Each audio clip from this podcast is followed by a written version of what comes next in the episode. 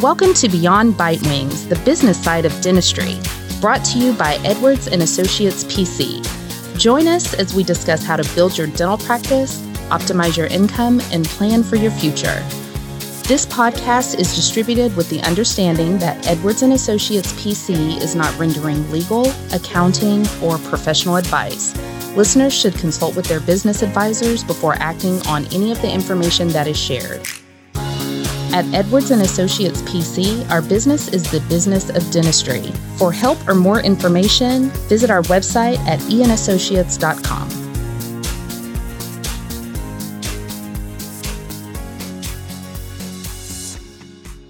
So everyone, welcome to the Beyond B- Bite Wings podcast. Tongue-tied a little. We have our normal a normal crew here. We have Robert Edwards, Ash Fazula, uh, Christy Smith with Edwards and Associates, and we have a special guest, Linda Allen. Hello, Linda. Hello. So happy to be here yes. with you all. Linda is a management consultant for dental practices across the nation. We asked her to come see us today. We've known her for many years, but we asked her to come see us today to talk about staffing issues. Staffing in your dental pra- in your dental practice, and we have lots of topics to, to talk about, general topics, and then we also may devote some episodes to some others later. Robert? Yes. How are you today? Would you like to start off with Linda and ask her what you would like to know? I've got a list of things, but I thought I'd start with you. Well, I have a list of things, but first of all, why don't you tell us a little bit about yourself and how long you've been doing this and who all you do it for and, you know, all that stuff that nobody wants to hear. Right. So I work with dental offices across the country, and I work in the area of team building, communication, and profitability.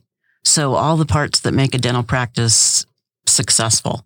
And that's part of what I especially focus on is the team members, and that's what I think we're going to talk about today. So I've done this more years than I will admit to, because then you could guess my age, and we're not going there. So. Well, the good thing about this is nobody can see us. True, true. So tell us what the challenges are these days in, in staffing issues. I mean, is it finding people, or is it managing the people you have, or is it, what is it? What are the, the challenging issues, and, and how did they change as a result of the pandemic?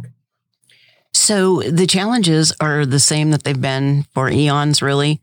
Finding good people and keeping your good people motivated and feeling appreciated. So, you know, dental team members are great giving people. They just have to have some acknowledgement back. Sometimes it's in the form of money. Sometimes it's just, thank you for a great day. Wow, I saw how you handled that. So acknowledgement's really important. Finding good people is harder since the pandemic because people are keeping their jobs. They're not as motivated now to look for new jobs. They're staying where they are because of the whole question of what's coming. See, I find that very interesting. Since the uh, unemployment rate has doubled, it seems like it would be much easier to find people now. But our clients are telling me the same thing you just said. It's more difficult to find people now, but how do you reconcile that with the fact that there are more people unemployed? Well, there are more people unemployed, but it's not necessarily the people that you would choose to put in your office. So there's a lot of people to talk to, but not people that you would choose to hire. It's interesting that you say that, because I would assume that those that had to be let go from certain businesses were the ones that were not the best, obviously. So it's saturated more with those that don't really know what they're doing mm-hmm. or don't have the experience or... And in dentistry, we always, when we place an ad, we say dental experience, like two years dental experience, must have front desk experience, must have chairside. And still we get people that have never worked in a dental office. The only time they've been there was to have their own teeth cleaned, and they still respond. And so, uh, you know, it's interesting. They think they can do it. Yeah. Well, I've heard uh, a different school of thought when you're hiring someone, to hire someone with no experience so that you can train them the way you want them. Do you recommend that at all, ever? You know, what is it that some of the other consultants say? You can train one thing. I can't remember what the word is. You can train, but you can't create a personality. Right. So they have to have people skills. You, you can't train that. You can train tasks, but you can't tasks, create yes. that yeah. person, you know, yeah. that personality. And that's really important.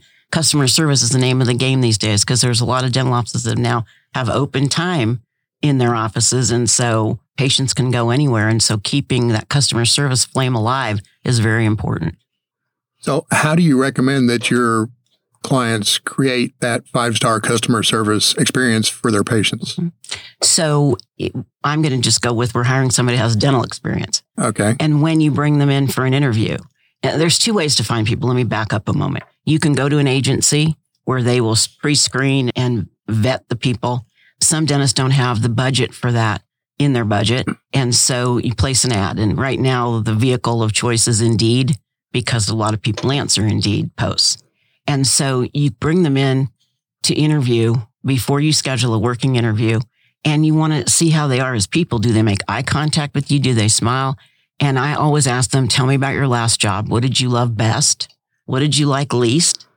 And it gives me kind of an idea about where they're going. If they're going to be a phone person and they say, I hated being on the phone, you know that's not the person for you.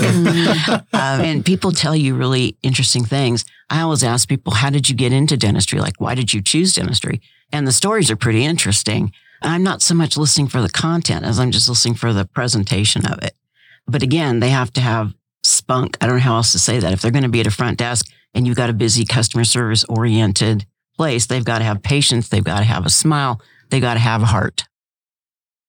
So going back to what you do, you work with specialists as well, like pediatric practices and ortho and all the rest, or, or just general dentists? No, I work with all of them. Okay. Because when you said the like front desk person, for instance, has to have patience, and I was thinking, yeah, especially if they've got children as patients. It's not the children they have to have patience with, it's the parents. You know, I, I heard that yesterday yeah. from a client, so I totally, yeah, yeah. I agree.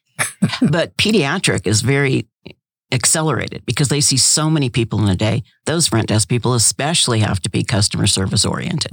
Like no should never be the answer. Even if we don't like to see two-year-olds at three o'clock, we say that's not the best time for them. You know, we'd have more energy in the morning. Let's go ahead and get him in the morning. We'll have a better experience, as opposed to, no, we don't see two-year-olds at three o'clock. So it's all about customer service. I would think you'd want to see two-year-olds when they have less energy. Well, they're cranky. More though. tolerance, though. More tolerance. That's right. Then they get cranky. Well, that's why I'm not a pediatric dentist. So, Linda, when you're trying to find the right people, what are the top interview questions that uh, the dentist can? So, this is a whole different mindset for most dentists. Most dentists want to try and sell the position to the person. Mm. So, they want to tell them all about their practice and their background and everything, but that's not going to get you a feeling for the person. So you want to talk to the person, for example, tell me about yourself. And the question that I used earlier, how did you get into dentistry? Why are you leaving your last position? What do you like best? What do you like least? Tell me what you see in your future. What difference can you make here? They may say, I'm really good at doing recall. I'm really great at getting the hygiene schedule filled. I like calls. I like to win. I like to make, you know, those appointments happen. Well, that tells you high energy and goal oriented. So that's a good response. So you're always listening to what they say, listening for what is it I'm looking for.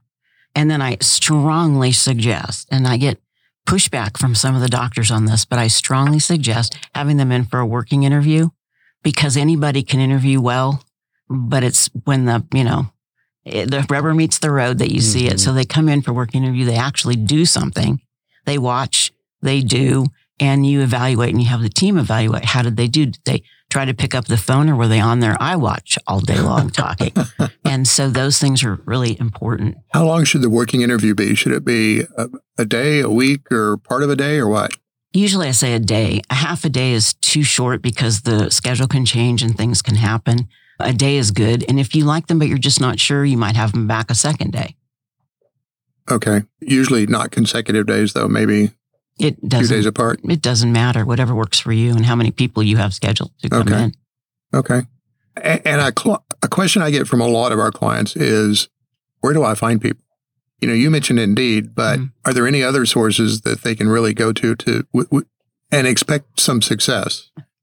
Well, you know, networking is always the best. So if any of the team members know anybody, I would always go to the team and say, you know, we need to add somebody at the front because we're just getting so busy. Do you know anybody, or do you know anybody that knows anybody? And often that's a great source, and they're already coming from somebody you trust. So that's typically good because you know birds of a feather for you, the most part. You offer them a bonus if they bring somebody in? That would be nice, but oftentimes I can't get the doctor to do that. Okay, let me put it this way. Do you recommend? Yes. Okay. Yes. I mean, it's nice, you know? Yeah. It's just nice. And it saves you the expense of an ad. It saves you the expense of running around trying to find somebody.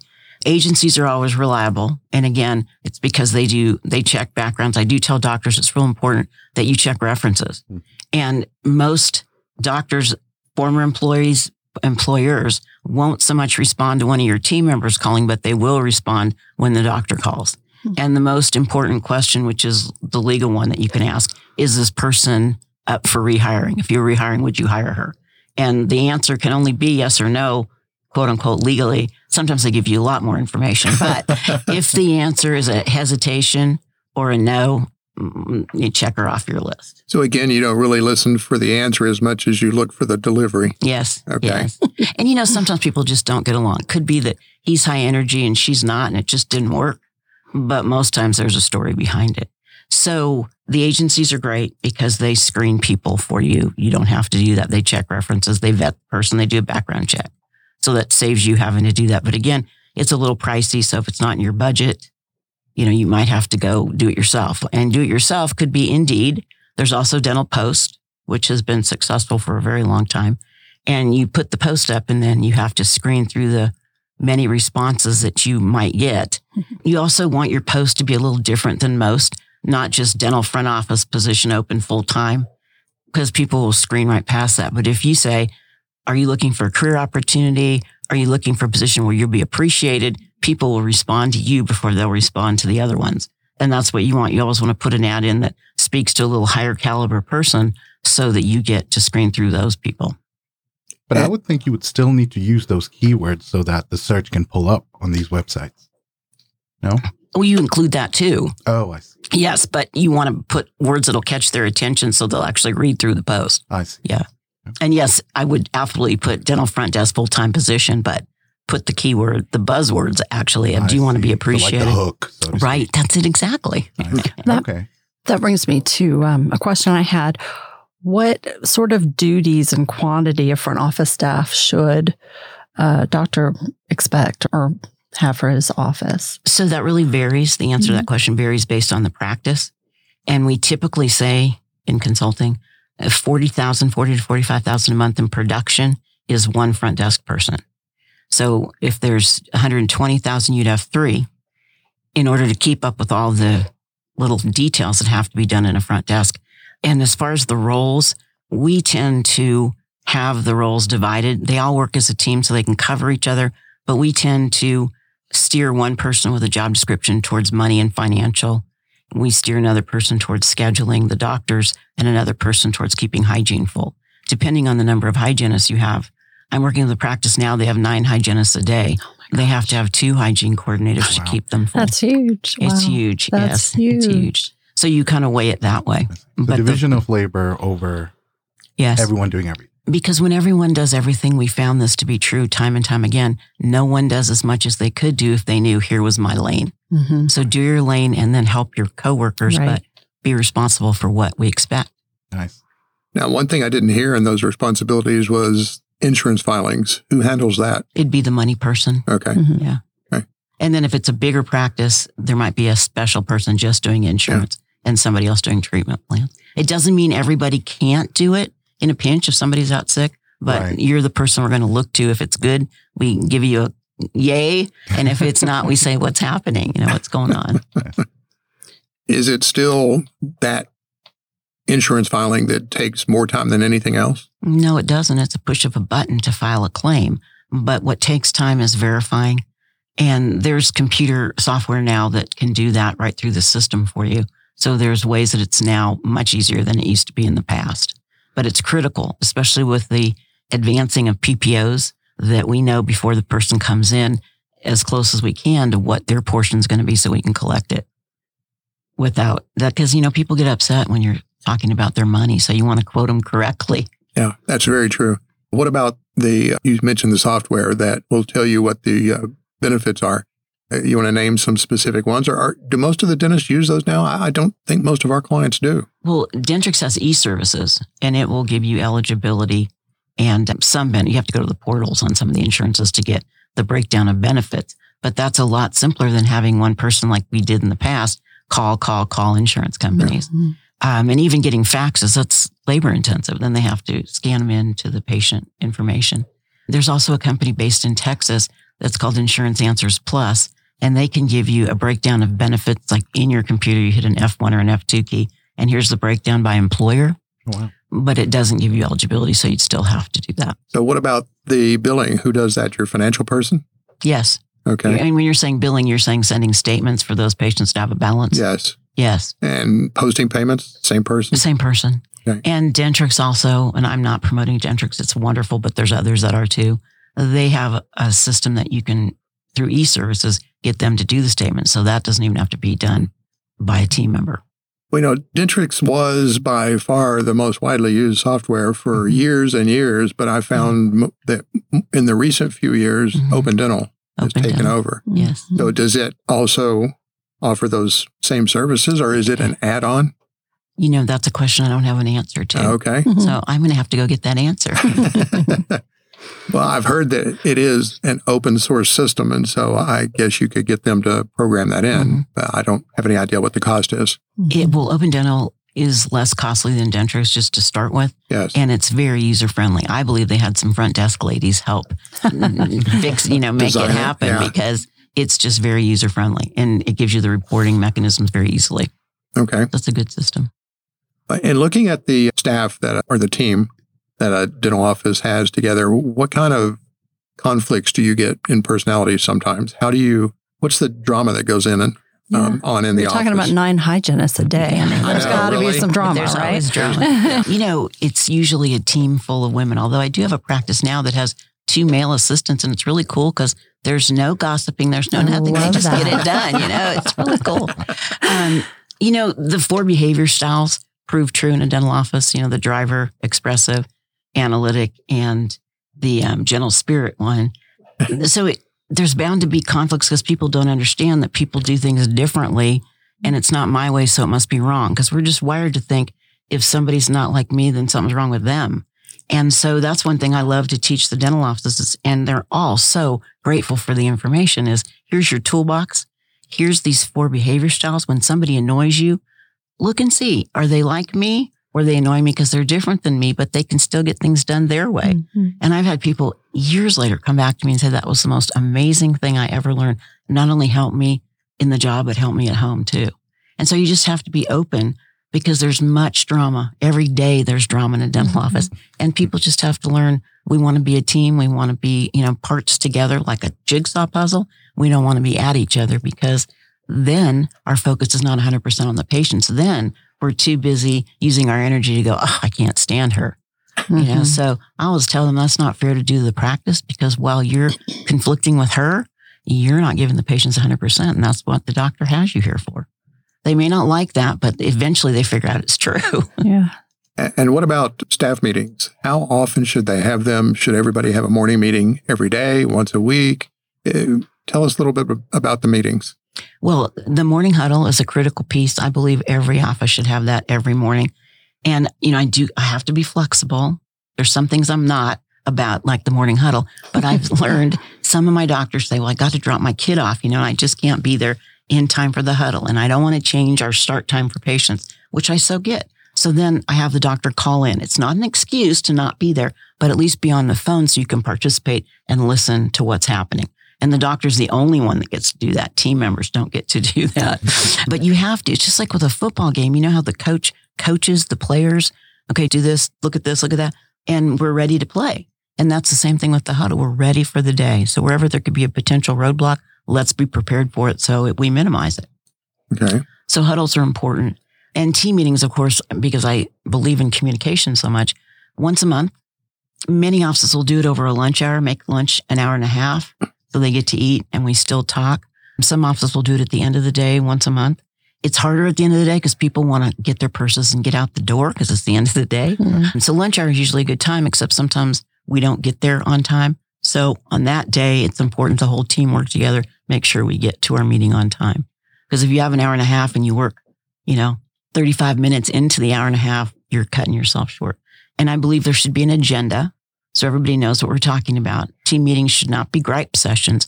It should be our hour once a month to work on how's our practice going? What can we fix? What can we do better? What can we celebrate? And go from there. And everybody should contribute to the agenda, like topics to talk about. So we review, how did we do last month? And then we say, what could we have done better? Okay, what do we need to talk about going forward? And whatever we say we're going to do, we write it down so we can review it. So it can't just be, oh yeah, that was a good idea.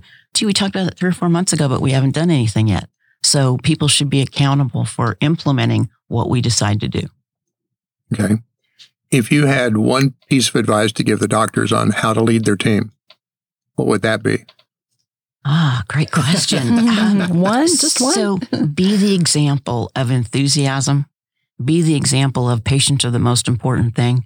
And I will support you any way I can in making certain that our patients feel like they're the most important. They're the reason for our being here.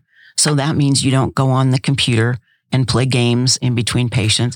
You, you go to, and it's tempting, I know. No Angry Birds. You go to hygiene exams, even though you, oh my God, she's calling me again. I hear this one.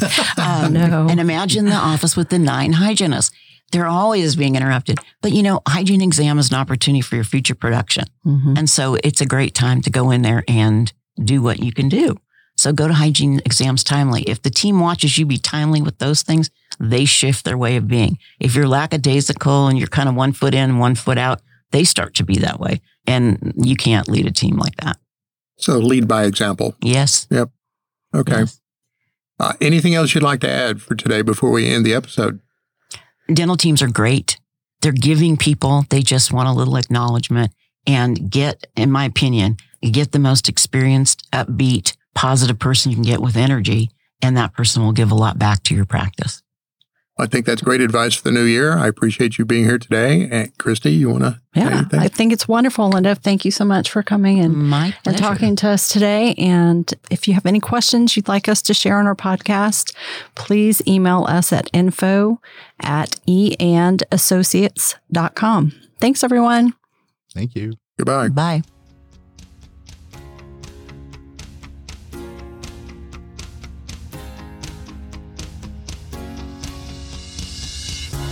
Thanks for listening today. Be sure to subscribe to Beyond Bite Wings on your favorite podcast platform. For more info, you can follow us on Facebook, Twitter, and LinkedIn, or reach out to us on our website. You can also shoot us an email at info at e and associates dot com.